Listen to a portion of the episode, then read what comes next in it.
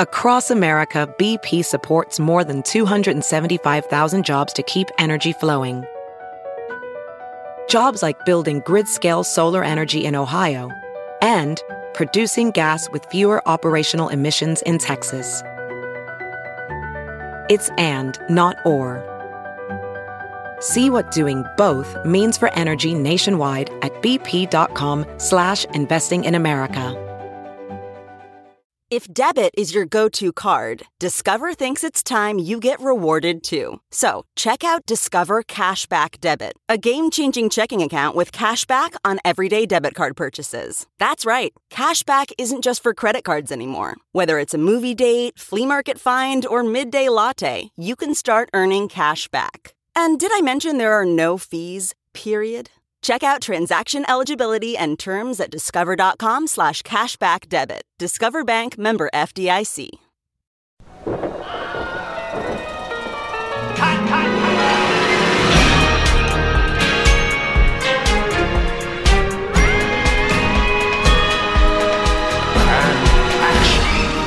Hello, and welcome back to What Went Wrong, your favorite podcast about what went wrong on some of Hollywood's biggest hits and biggest flops. This week, we watched the 2015 superhero film Fantastic Four. Lizzie, what were your initial thoughts? Okay, my general reaction was, why are the wigs so bad? Okay. Uh, I'm so glad that everyone who starred in this has continued to have a career. Uh, I, I would say biggest critique is that nothing happens, and also the wigs are bad. fair enough. And we'll get into why both of those problems exist in this movie because there are very clear reasons uh, through our research. Fantastic Four was released in 2015. It was a reboot of the 2005 2007 Fantastic Four series that starred a young Chris Evans, Jessica Alba, and Jon Gruffold. I No, believe. come on, it's Ioan Gruffudd, Horatio Hornblower. There it is, Ioan Gruffudd, uh, a Welsh actor uh, who was in Titanic as well. My mom loves him. Okay, fair enough. uh, those fantastic movies were a critical disappointment, although they did do well at the box office. Uh, and so on August 7th, 2015, uh, Fantastic Four was set to debut across uh, all of America, 4,000 screens. And in the wee hours of that day, the director, Josh Trank, uh, this was his second film, read a review that suggested that Fantastic Four should be, quote, studied in film schools as an example of what not to do. He Oh. picked up his phone, typed out a tweet, and fired it off into the ether. It was pretty obviously directed at 20th Century Fox, and the tweet read A year ago, I had a fantastic version of this, and it would have received great reviews. You'll probably never see it. That's reality, though. It opened to dismal reviews, a, I believe, unfairly harsh 9% on Rotten Tomatoes, and ah. an anemic box office run. It lost the studio upwards of $100 million, and Josh Trank disappeared until this year, which we'll get into. Uh, Fox canceled a planned sequel, and life went on. The actors went on to do other things, but the question remains what went wrong? So, to answer this question, we need to go back to why this project was being rebooted in the first place. So, in August of 2009, 20th Century Fox announces that they're going to reboot Fantastic Four. As I mentioned, they'd released two Fantastic Four films to date. The Chris Evans ones is The Human Torch. They'd both been poorly received critically. Did, did you see either of them, Lizzie? Wait, I'm sorry. There were two of the Chris Evans, and Yeah. was Michael Chiklis the Rock He thing was. in he that? was the thing. Yep. And there, so there was there was the Fantastic Four in 2005, which actually received some criticism because they took uh, Hispanic actress Jessica Alba and they made her a blonde uh, and blue-eyed woman in that. And then they had the 2007 one, Rise of the Silver Surfer, that did No. more poorly than the first one, and not very many people saw it. So they they canned that franchise. Chris Evans actually almost didn't take the Captain America role because he was tired of superhero. Oh, uh, that's right. Yep. So the question remains why make another one? So we have this great clip from a very strange uh, Atlanta DJ, Southside Steve. Uh, my question would be, after watching, you know, I've seen the, the first two, you know, the only two that I've ever seen, Jessica Alba and everything. You know, uh, why redo? Why do another one? I mean, what is it just a rebooting? Is this what Hollywood is into, just redoing it again? Was that not the right Fantastic Four? Does this one follow more of a comic book line than the other one did? Or So that was on the press tour of this Fantastic Four reboot of radio personality asking Kate Mara, Michael B. Jordan, and Jamie Bell, why did you do this? Why did you make another one? And this is before anybody's seen the movie. Um, but this was at the time when like Spider Man's getting rebooted multiple times, Batman's been rebooted multiple times. So, Lizzie, do you have any idea why they would redo this movie again? I don't know why they rebooted this. As far as I can tell, it's it's like off-brand it's like the Kirkland brand versions of all of the regular superheroes and I it doesn't seem like a particularly appealing story and honestly as I was watching it, particularly watching this one, it feels almost exactly like X-Men First Class. for good reason. We'll get into that. So I kind of had the same thoughts. Uh, I think the assumption amongst the public is that you reboot superhero movies just to keep making like print more money off of them. But there's actually a more Sure. logistical reason why they have to keep rebooting these projects, specifically Spider-Man at Sony Oh, and it's because of the rights Fox. on the characters. Exactly. So Yeah. Marvel Studios gave up the rights to Fantastic Four in a really weird way in the mid 90s that we won't get into. But basically, Fox has to release a new one every seven years, or at least go into production on it, or the rights relapse to Marvel Studios. And so they decide we need to reboot this project because we're not going to do another sequel to it. To be clear, Marvel is not happy with the idea of this reboot. In fact, if you look it up, in late 2014, Marvel published an issue of Punisher in which three actors who look just like Miles Teller, Jamie Bell, and Kate Mara are talking about a new movie they're starring in, directed by someone named Trang, and our director is Trank on this one.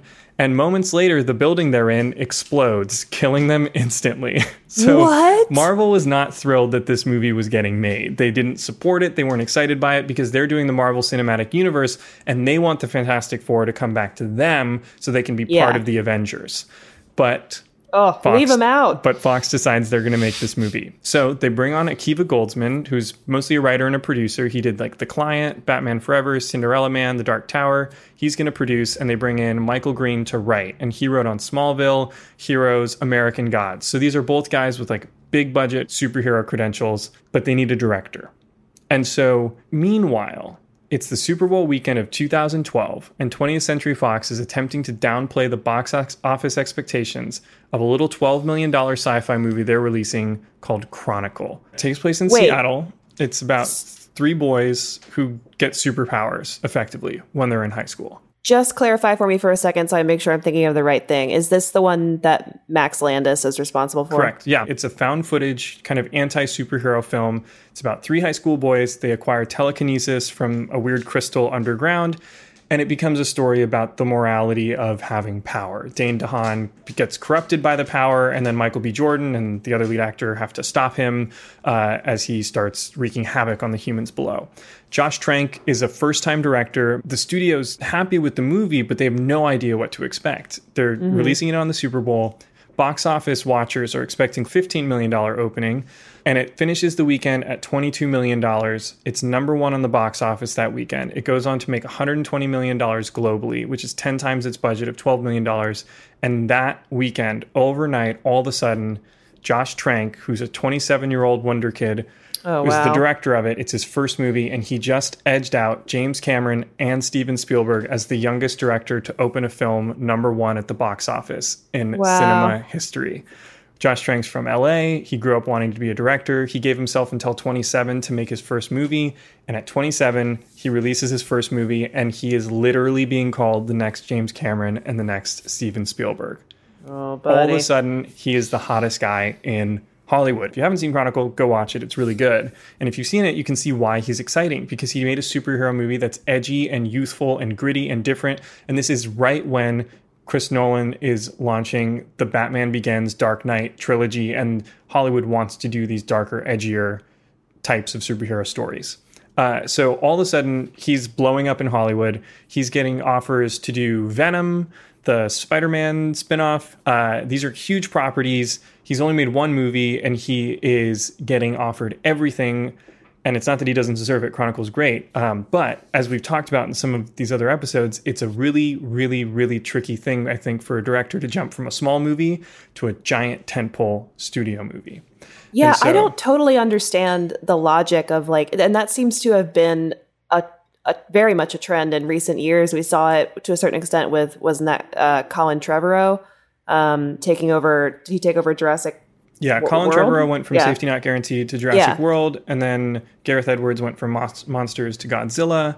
Um, Right. And then Josh Trank did Chronicle to Fantastic Four. Those are kind of the It's- three. yeah, I just I find it interesting that the assumption is that because you've made this uh, independent, very low budget film where you are you have essentially more autonomy than you will ever have on any other project, that you can then head into something that is, I would assume, just like one hundred percent bureaucracy. Like every decision has to be run up the flagpole and. I also just want to say I think it's interesting that they they don't seem to be giving a lot of young female directors who have one successful independent film under their belts uh, superhero movies. it would be nice uh, if they did more of that. Uh, no, they are certainly focused on especially young white men, uh, with the exception of Ryan Coogler, um, who did more of an incremental, you know, stepping stone to his Black Panther project. Yeah.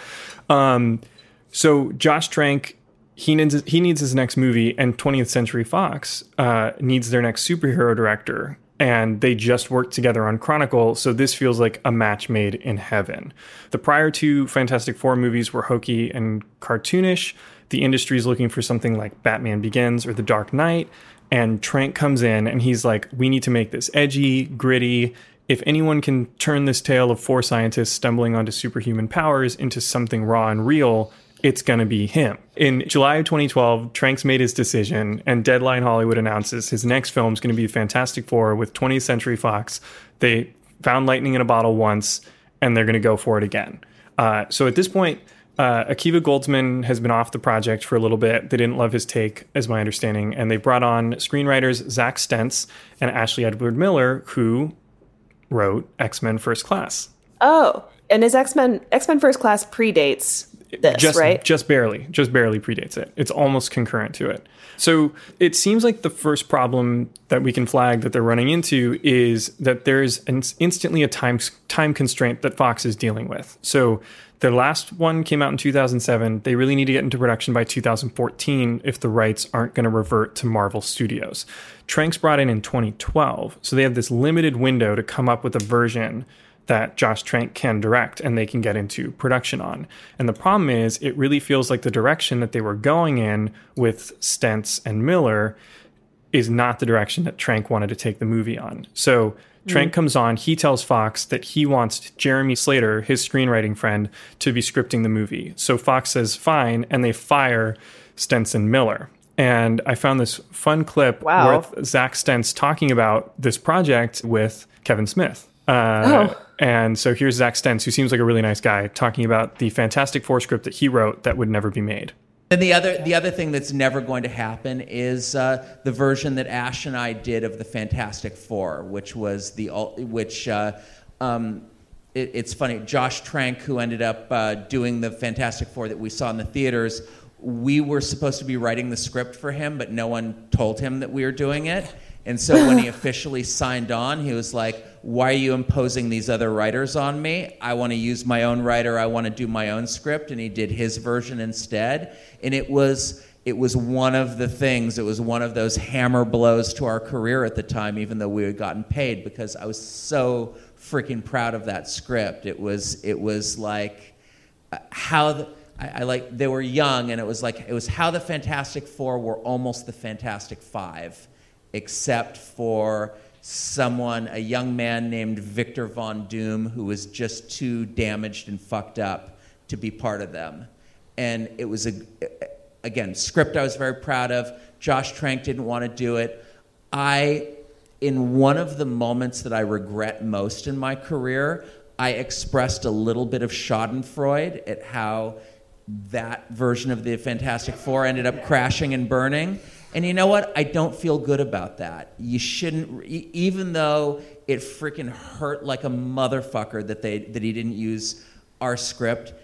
I don't blame him. Like if if you were a director and someone said like use this script, like wouldn't you like automatically like like kind of put your hackles? I wish that somebody had said on yoga hosers, here, use this script.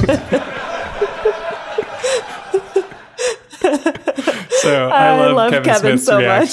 reaction to that story. Um, and uh, Stent sounds like a genuinely nice guy. And apparently Yeah. he and Tr- he reached out to Trank in later years and they made up. But Trank brings in Jeremy Slater, and to be clear, Jeremy Slater is the writer that helped him come up with Chronicle, and then Max Landis ended up writing it. Um, so they have this limited window to deliver a script, and they're starting from scratch. They've dumped uh, Stentz and Miller's original idea of, you know, why wasn't it the Fantastic Five, and it's now the Fantastic Four. Oh man, And- that's such a better idea. It sounds really fun, um, but the problem was that Trank hated superhero movies, and that's why it's a really it's really weird that he decided to direct this because apparently Slater's a huge nerd and he's obsessed with the Fantastic Four, and he comes in and he's pitching every possible mo- version of the movie he can think of, and every time he gets to the point in the story where they get their superpowers, Trank Josh Trank loses interest in in the story. And so he can't find an angle. Slater says he wants it to be like the Avengers because audiences like that, and Trank hates the Avengers.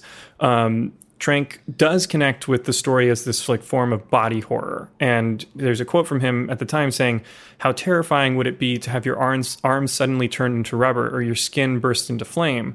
Chronicles about the evolution and strengthening of unique powers. This movie is really viewing them as a curse. And so I think some of that shows up in the final film, but that's what Yeah, interested does. Trank in the project. And the problem was like Slater couldn't really deliver that. And then on top of that, Trank was already struggling to maintain control over the project. Lizzie, let me ask you something. You've got a moderately successful podcast that requires you to watch a boatload of movies, right?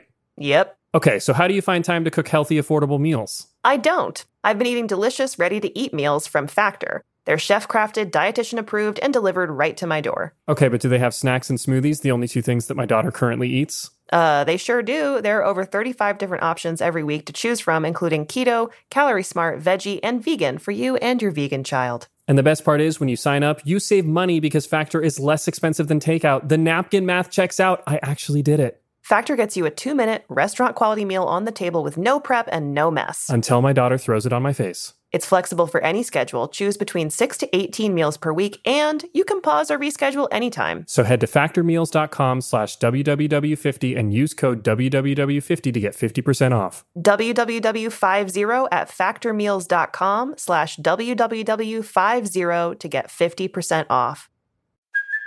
Hey, it's Kaley Cuoco for Priceline. Ready to go to your happy place for a happy price? Well, why didn't you say so? Just download the Priceline app right now and save up to 60% on hotels. So, whether it's Cousin Kevin's Kazoo concert in Kansas City, go Kevin, or Becky's Bachelorette Bash in Bermuda, you never have to miss a trip ever again. So, download the Priceline app today. Your savings are waiting.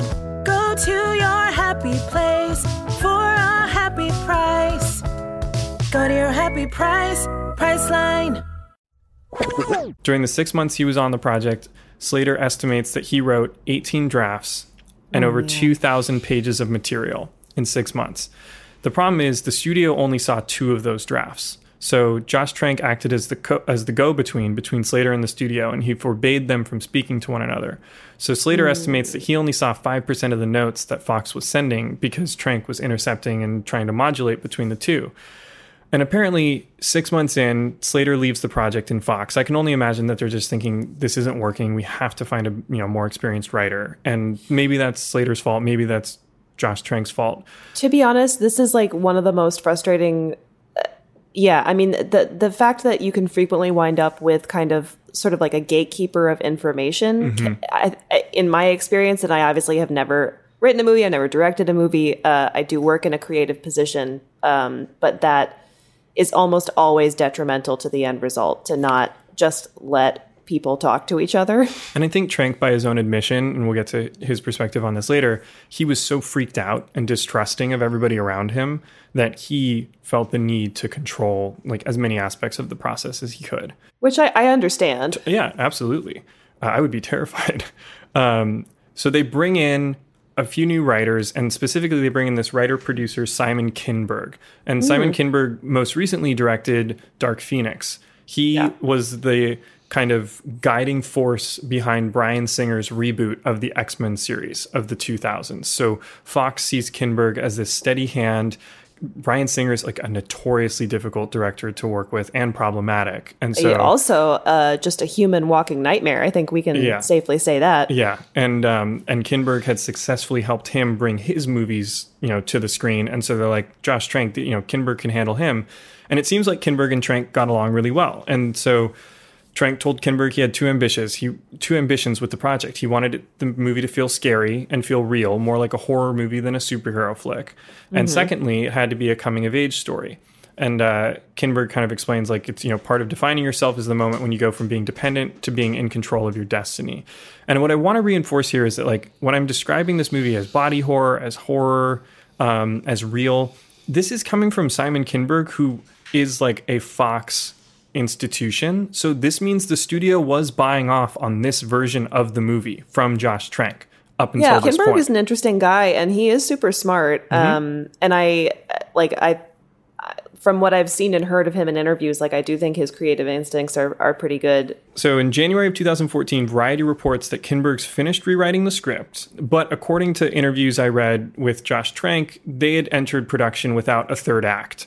Now, oh, this is this actually though, I do want to note this isn't unusual. So a lot of there will be a lot of reporting that like they went into production and the script wasn't finished on superhero movies and a lot of big budget movies. The movie's not done. It's not. They have not finished writing it when they're shooting it, and that's partially by design. So, like Edge of Tomorrow, the Tom Cruise movie, they hadn't finished the ed- the ending.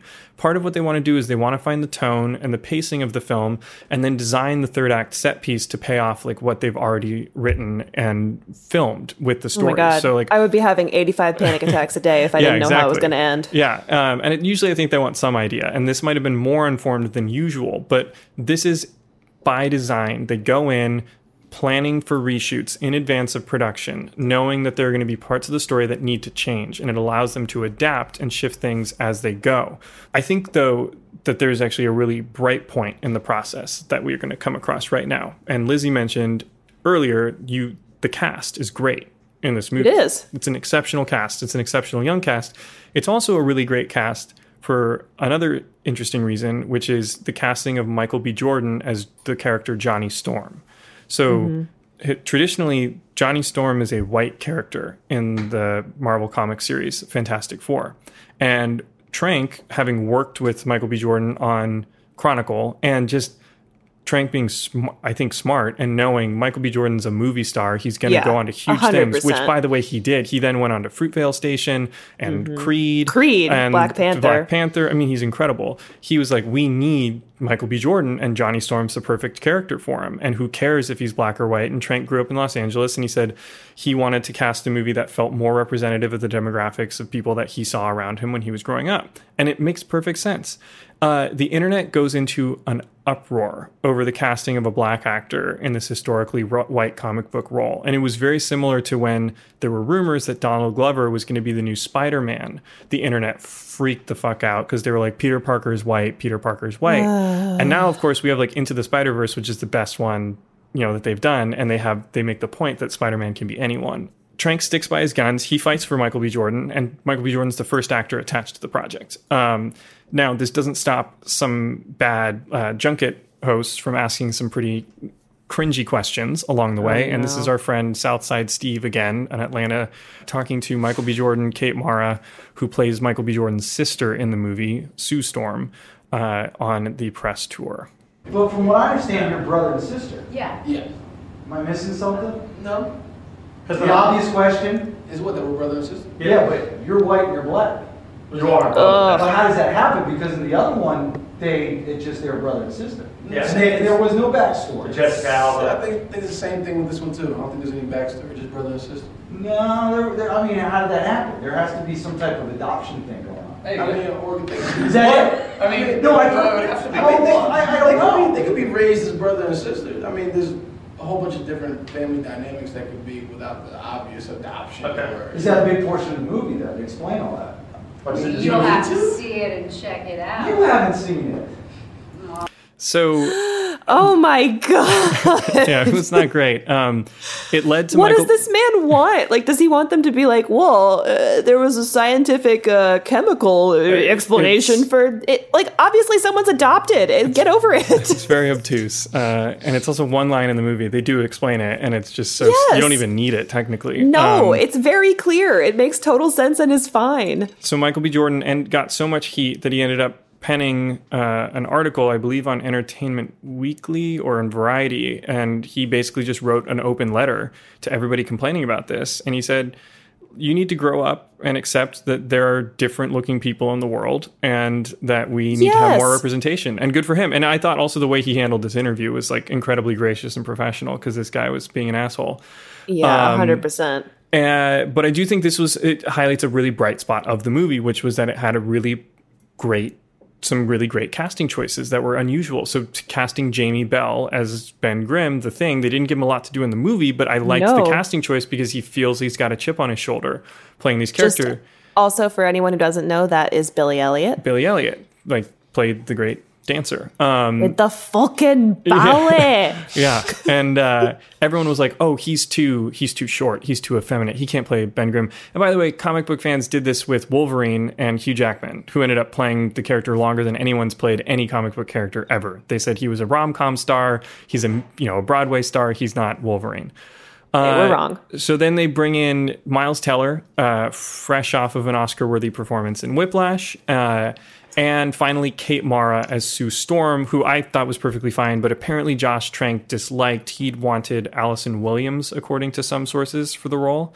Really? Um, yeah, and this is also I, there's some unsubstantiated reporting that he was cold toward her on set. Uh, the interviews I've read with her, she says only positive things about the experience. Uh, she's pretty tight-lipped and professional. So the gist of it is, they have Michael B. Jordan, Miles Teller, Kate Mara, Jamie Bell, Toby Kebbell, great British actor. I mean, for young actors of that age range, it's about as strong as it can get in terms of casting Yeah. but there's already signs of trouble on the horizon. So, six months before production is set to begin, uh, rumors are circulating that Fox is looking to drop Josh Trank and Simon Kinberg from the project to bring on a new writer director team because they're not happy with the story and the script. I couldn't find any firsthand sources that say this. It was like some kind of seedy websites. But what I will say is that there is evidence that Fox was desperate to cut the budget down going into production. So the original budget seems to have been about $185 million. They then changed the shoot location from Vancouver to Louisiana to take advantage of additional tax credits. So Louisiana rebated them like $30 million in the end. And then Josh Trank claims that heading into production, Fox cut the budget by an additional $30 million, forcing three key action set pieces to be removed. Now, Lizzie, can you how many action set pieces did it feel like this movie had in the version that you watched? I don't know. Like point three. I would say one, like right at the end of the movie, Fine, right? Like it's one. technically an action set piece, but up until then, I it's, guess. it's unusual, right? That you'd watch a superhero movie and usually they have a few different action scenes, and this That's kind of only actually had, exactly it's exactly what David said. As we were watching it, it- he was like this is the first time there's been any kind of fight or action sequence and we have 10 minutes left in the movie. Exactly. So this does add up when you watch the final project. So there's one action set piece uh, in a genre that is usually known for having multiple action set pieces uh, in each of their projects.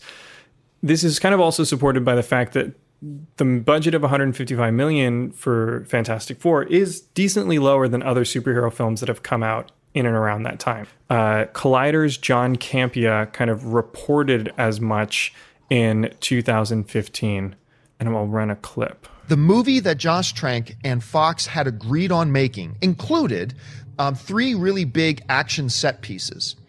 That was all agreed upon. It was a part of the flow of the movie. And a movie is like a puzzle. You have all the pieces in place. You start messing with pieces, suddenly the whole puzzle can look out of whack. And they had agreed on this vision for a film and whatever. And then days before production began, Fox came in and made him pull three main action sequences out of the film. So they force him to pull out these three main action set pieces pretty last minute. From the project. And apparently, there's speculation that the studio is thinking about pulling the plug on the entire thing because all of a sudden, this seems like a risky investment. But I think both sides feel like we've already put in so much. We have such high sunk costs on this. We just, we're pot committed. We have to continue forward. And so I think Josh Trank is feeling like he can't back out because his career might be over. And Fox feels like they can't back out because they have these rights and this hard deadline. And so it's like a bit of a game of chicken. And neither side is willing to say, you know what, we're not feeling great about this. And so they continue to push forward. So, Josh Trank goes into production as this kind of detail oriented director, which makes sense. And this is something that causes a lot of tension with the bureaucracy, Lizzie, that you were talking about at the beginning of this project. Uh, so, in these are Josh Trank's words in an interview with Polygon from this year. In a studio scenario, you're basically being surrounded by veterans who are going to do a hell of a job doing exactly what it is they do. Because it's not your movie. You didn't come up with it. You didn't create these characters. You didn't create this property. This guy was fucking nominated for Oscars. This guy has fucking made 20 movies with Robert Zemeckis. It's a fucking science fiction fiction adventure movie. What the fuck do you need to tell them other than the direction of the agreement between you and the studio?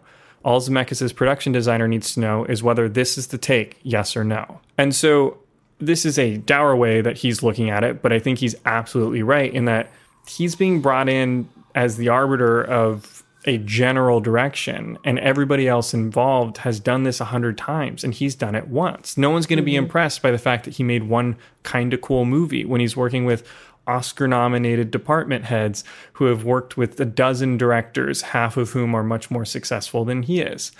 So it puts you in a very tough position when you are the manager of a project yet you are also the least experienced and potentially least respected person on set. And this is definitely something that we've seen in the other projects that we looked at, like Island of Dr. Moreau with Richard Stanley, Mhm. for example. Um, to make matters worse, after the movie flopped, there were a lot of reports that came out about Trank having supposedly erratic behavior on set.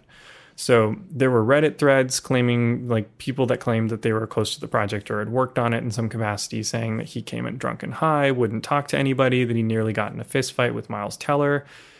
I looked into a lot of these claims, and to be to be blunt, they they seem like they're mostly bullshit and like pretty big exaggerations. Um, Yeah. it seems like for the initial 72 day shoot, it's not that it was easy, but they got through it and you know, he was fine. This there was this Hollywood Reporter piece that claimed that he built a black tent around his monitor and cut himself off from everyone. It's totally normal to have a black tent around your monitor so you don't have glare Right, and it's so called Video Village it. so you can like Yeah. see things. So I think it's it's funny that there are these like you know, people saying like he's lost his mind. He's like, you know, he won't come out of Video Village. Like there are directors who direct via megaphone. Uh, for example, Joel Schumacher, and this is just one of my favorite clips of jo- George Clooney describing working with uh, Joel Schumacher on Batman and Robin um, about his weird directing style on that project. There was a director named Joel Schumacher, who's very funny man, very tall, very sort of eccentric, and he would direct with a speaker and a uh, with a microphone and a speaker. Usually, directors will come up and say, "Hey," uh, uh," he'll be like, "Okay," and you'd hear this, you know, giant booming voice, and I bolted into this suit. I can't move, and he would literally go. And he would direct you like as if you would have some emotional scene. He would go, "Okay, people, all right, uh, uh, George, you know, your parents are dead. You have nothing to live for. Action." You up and I go, I'm, Ba- I'm Batman.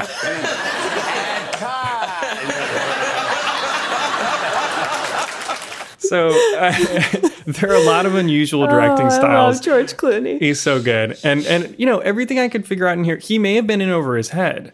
And there were some problems on set, but it doesn't seem like it was anything more extreme than what we've heard of on a lot of troubled productions. Yeah, there also tends to be a real aversion to sort of like emotional distress uh, Yes. on especially big budget project projects, but anything where you're working, but and that can become very hard when the thing that you're working on is a creative endeavor. Exactly. Here's what we do know about what was tough on production. Josh Trank was so freaked out about fanboys coming after him, mostly about casting Michael B. Jordan as uh, Johnny Storm, that he was getting death threats. And he bought a gun, a 38 special revolver that he kept on his nightstand while he was sleeping. And he brought his dogs with him to production so he would have some type of company slash, you know, protection, even though they're all small dogs, while he was there. During production, one of his dogs died. Uh, Oh, no. It ate a bottle of vitamins while it wasn't while he wasn't home, and Oh, it was poisoned. So he lost his dog in the middle of production. He's dealing with all this pressure. Um, and to you know, he to be fair, he did describe his communication with Emma Watts, the president of Fox at the time, as being incredibly tense. He says, like reports out of the, out of the DMZ in Korea, there was never any bad news per se, but the general feeling was that war could erupt at any moment. But I think the general answer is like there's a lot of people online who want to just say Josh Trank was a disaster on set, all this stuff. I don't buy that. I buy that he might have been in over his head and he was maybe struggling to make decisions, but it, it- the more fantastic stuff just seems like we want to create this narrative that's more salacious than it is. What we do know is that the trouble really exploded when they got done with principal photography. So they shoot for 72 days. They don't have a complete movie yet, but they have planned reshoots. And then Fox sees the first cut of Josh Trank's movie.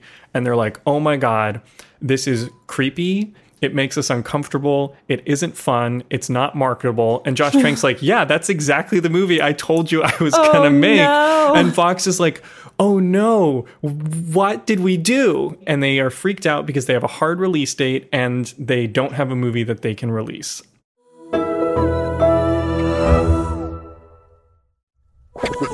So they go into reshoots, but now they're reshooting not just the third act, but a lot of the movie. And the problem yeah, I was is going to say when you told me at the top of this that there were reshoots, I expected that I was going to be seeing them in the latter half of the movie. You very clearly see a reshoot within, I want to say, eight to 10 minutes of this movie starting. and you can tell because people's hair is changing throughout the Yep. movie. And so the problem is that the characters had the actors had all moved on to other projects. Miles Teller specifically had moved on to War Dogs and was really tan after shooting in Miami. So they were having to put on a lot of makeup so he didn't seem as tan all of a sudden. The Kate, uh, Kate Mara's blonde wig just gets out of control in the second half of the movie.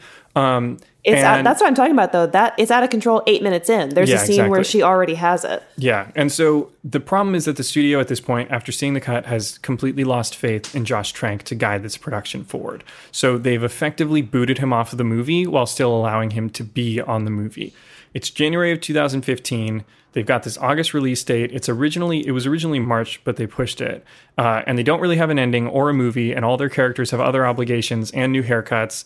And so Hutch Parker and Simon Kinberg bring in a new team of writers and they rework the entire movie.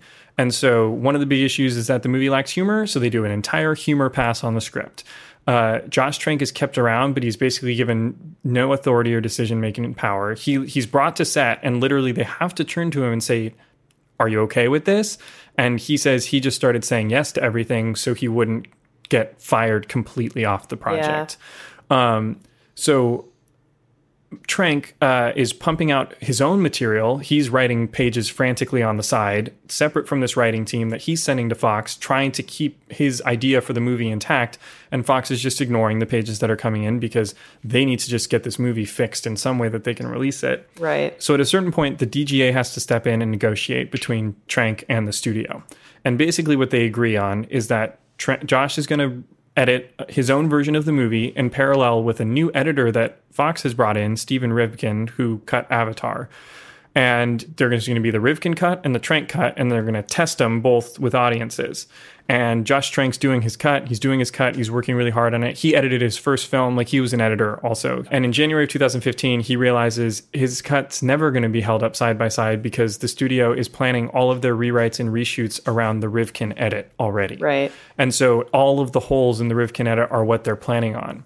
Here's what Trank described being on set for the reshoots was like, quote, it was like being castrated. You're standing there and you're basically watching the producers block out scenes five minutes ahead of when you get there. You have editors hired by the studio deciding the sequence of shots that are going to construct whatever is going on and what it is they need. And then, because they know you're being nice, they'll sort of be nice back to you and say, Well, does that sound good? You can say yes or no. This time I said yes. So at a certain point, he realizes none of this is going to see the light of day. Fantastic Four was initially slated to release in March of 2015, but it did push to August. August is a dump month for movies. It's summer tentpole movies that aren't going to be able to compete in July and June and Memorial Day with the really big blockbusters. So Fox, I think, is obviously aware that they don't have something great on their hands. Uh, the cast participates in a press tour. Um, they face some Johnny Storm racism, as we saw, and some like Oh very, God. very strange sexism uh, with Kate Mara. And let's go back to Southside Steve, our favorite Atlanta radio host, talking Must to Kate we? Mara uh, during that same junket. Hey, don't get me wrong. I love you in the shooter. Oh, thanks, man. Well, where You're way, way high. I, why did you cut the hair? You, I'm sorry, I know. Uh, you don't like it. I can tell. no, you, That's but your hair was that's not beautiful. true. No, no, That's it's not not true. true. No, ma'am, that's This not is a true. great No, you, interview. No, you look great with short hair or long hair, but the fact the long hair was excellent. And yours, Billy. Is that is that weirding you out that he's doing that? It's creeping me out. Which part? The haircut. so if you couldn't hear that, that was uh, Southside Steve first commenting on Kate Mara having cut her hair short and how hot she is. Uh, I Um, feel ill. so Kate Mara had to not only be in a movie that she actually to this day hasn't seen uh, and was a bit of a flop, but then she had to go promote it and deal with guys like Southside Steve. Uh, so at this point, none of the cast have seen the film. Josh Trank hasn't actually seen the cut that's going to get released in theaters. And on the day of the release, let's get back to this tweet. Right at the beginning, we talked. We I read this tweet that seems kind of like offensively self-destructive. But having gone through this process, we now know that he's lost every project he's been attached to. He effectively got booted off of his own movie halfway through. They shot a new version that's not the version that they agreed to let him make. And his name is still attached to it. And he reads a review of the movie that says film students should watch this movie and look at Trank's work as a lesson in what not to do. And he Oh. realizes that this movie that he didn't really even direct entirely he's definitely responsible for a lot of it and it's you know he made the decision to do it and to stick with it but he realizes that this is all of a sudden his legacy and he fires up twitter and he composes this tweet to distance himself from the project and he's effectively, I think, without realizing it, because he quickly deleted the tweet, he's effectively telling audiences that he, the director, doesn't support the version of the movie that's about to be released. Mhm. Some box office analysts estimate that that tweet cost the studio $10 million in first weekend box office draw because historically, comic book fans are less allergic to negative reactions from critics than they are from negative reactions from cast members and the creators of the movie. They want to know that the people that make the movie are as passionate about the movie as they are. That's more important to them than whether or not a critic gets it Mhm. at the end of the day. Uh, so this sends Trank into a period of libel lawsuits, breach of contract disputes, NDAs, all of these things that would dominate his life for the next couple of years. Uh, you know, he loses a lot of money to these lawsuits. All of the projects die, dry up. Fantastic Four tanks, loses the studio $100 million. At 9% on Rotten Tomatoes, it's the worst reviewed modern superhero film, tied with Catwoman. Oh Uh, wow. and Kate Mara hasn't seen the movie to date. And what I think is interesting is, by Trank's own admission, a quote Trank cut of the movie doesn't exist because they didn't have a third act when they filmed the portion that he that he did.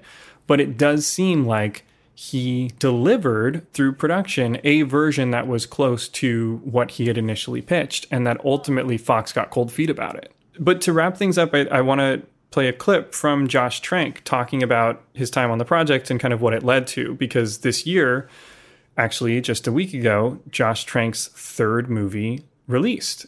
A movie called Capone, starring Tom Hardy as the famous mobster Al Capone in the late stages of his life. Here is Josh Trank talking about Fantastic Four and then ultimately uh, what it led to.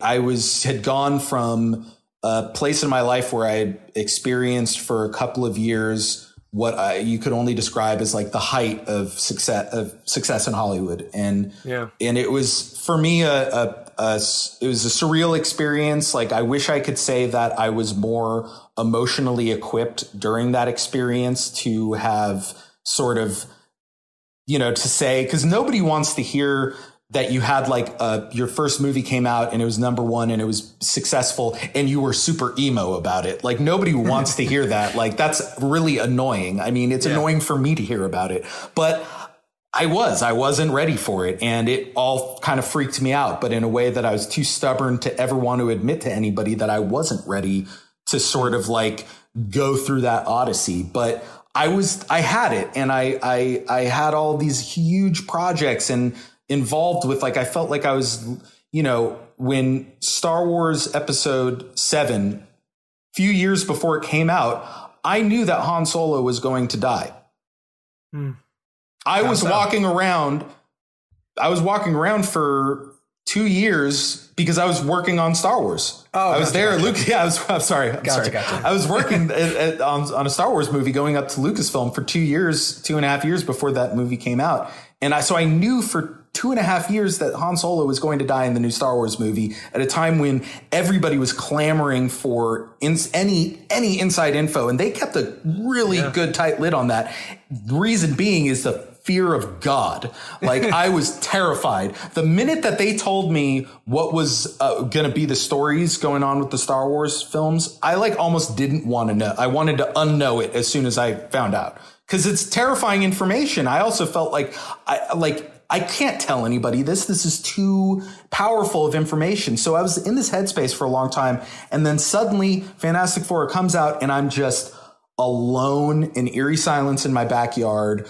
Nobody wants to talk to me, let alone give me all the most powerful secrets behind what's going on in all these big franchise movies. There's no money coming in. I'm toxic. Um, I'm, I'm, you know, like I said, I'm running out of money. Um, all of my relationships in my life had just sort of ended. And I was sitting out there for a couple of months, just chain smoking cigarettes and just confused with my own identity from having spent the last many months of my life reading stories about me that I myself didn't really recollect the same way.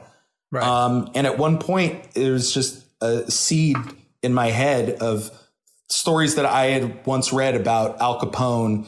Um, a couple of years after he was released from uh, Alcatraz due to his health issues, and how he was just sitting alone in his backyard, puffing on a cigar, alone, with his whole life of being Al Capone so far behind him, and nothing to identify him in his current, you know, in that current situation as being the Al Capone that we would have known him as, and because of his you know the the mental deterioration that was going on in his mind at that time i just kept thinking about what would it be like to be al capone in that moment if he flipped on the radio hmm. and heard a radio play about al capone Yeah. with that edward g robinson voice and all of those things like what would be his emotional response to that Yeah. and my my gut told me his emotional response to that would be fear So, Trank wrote Capone shortly after Fantastic Four. I find him to be a very sympathetic character, uh, Josh Trank, Yes, despite everything. sure. And I, I, as I went through this process of researching this movie, you know, there was the Schadenfreude reaction that we all have at first of like, oh my God, look at this garbage fire on the side of the road. Like, let's all rubberneck at it. And the more I read about it and the more I tried to dig through what was true and not true. And then when I finally got to some of these interviews with Josh Trank, you know, reflecting on what had happened only five years prior to him, um, you know, he became the, the laughing stock of the industry and the internet overnight. And not only did he, he wasn't starting from neutral, he was starting from the highest possible inverted point of, you know, he was the king of the town for a yeah, moment. there, there's no way to not feel bad for him in this situation. I mean, it's like everything that you've laid out. First of all, makes what I am not happy about having watched last night make a little bit more sense. Um, and it would be so hard to have something that you're obviously working your absolute hardest at, trying to create the best product, uh, to have it come out and be something that you're barely even responsible for and not like not in control of for someone who sounds like they like to be in control of things Mhm. that's an absolute nightmare I think so. And I think that it's fascinating that at the end of the day, when he found himself alone, smoking a cigarette in his backyard, the person that he weirdly sympathized and empathized with was It's Al Capone. Al Capone, who's That's dying of neurotic of uh, neural syphilis at that point in time in his life, uh, reflecting, and who effectively was a pariah, who at one point had been held in high esteem by at least some people, and all of a sudden was worthless to everyone. And that is Hmm. clearly something that resonates with Josh Trank. And he made this movie called Capone, and the consensus amongst uh, it seems like the critics of the world. I have not watched the movie yet. Is like it or don't like it, Josh Trank made the movie he wanted to make which is not what he got to do on Fantastic Four. And Yeah. so the positive beat to end with on this one is uh, Josh Trank didn't sell out and he made his movie, whereas Fox sold out and now Disney owns their ass. Uh, and so, you know, good on Josh Trank to continue to try to make his movies at the end of the day. Uh, and obviously, I know that he's a privileged in a privileged position to do so, and there are a lot of marginalized folks that don't even get one chance, and so it's not amazing that another white guy gets a second chance in Hollywood. But I respect him for sticking through it, you know, and and coming back and continue to work because I think there would be a lot of people that would leave forever, and that Oh, might be 100%. myself included. Yeah, me too. Um, so, uh, as someone who really, really didn't like this movie a lot more than I did, uh, what went right for this movie from your perspective? Uh, I mean, I I guess we'll say what went right. I'll harken back to the casting of Michael B. Jordan because he is so clearly a movie star, and it's great that he, you know, had the opportunity to be in this movie, even though it is not a great movie. I'm glad that it happened and that it didn't stop him from moving on to Creed or Black Panther or any of the sort of superstardom that he's moved on to today. Very good. I would agree. My what went right would also be the casting, just in general of the film. I thought the Yeah. casting was really strong. Um, also, uh, Reggie Cathy as the as uh, Doctor Storm, the father figure of like Yeah, the and wire Tim and Blake stuff. He's great, and Tim Blake Nelson. Like they had some really great performers in this movie. Um, I have a weird backhanded compliment for the film on what went right, which is I find the Fantastic Four to be a completely uncompelling group of superheroes, and Yes. I'm kind of fine with the fact that this movie seems to have buried them for good. um, and uh, I don't think I don't we need think another so. Fantastic Four movie. No, I know they're going to do one at some yeah, point, but it's going to be folded into the um, MCU. I, I do think that in a weird way, Josh Trank may have proven that like there isn't a great way to make these characters work. Like they couldn't make it work in a hokey way, and then it seems like they couldn't make it work in a gritty way. So maybe these guys just aren't adaptable at the end of the day. They work in comic book form, but they don't seem to work uh, in on film. Uh, anyway, that is our episode of uh, for this week. Fantastic Four, the Josh Trank film. Uh, go see Josh Trank's new movie Capone. It's streaming on various services. Uh, remember, if you have any suggestions of movies that you would like us to cover, please get our contact info from the show notes and shoot us an email. And if you have any corrections to send us, please do. Thank you guys for listening. What Went Wrong is a Sad Boom podcast presented by Lizzie Bassett and Chris Winterbauer. Editing and music by David Bowman, with cover art from Yuthana Uos.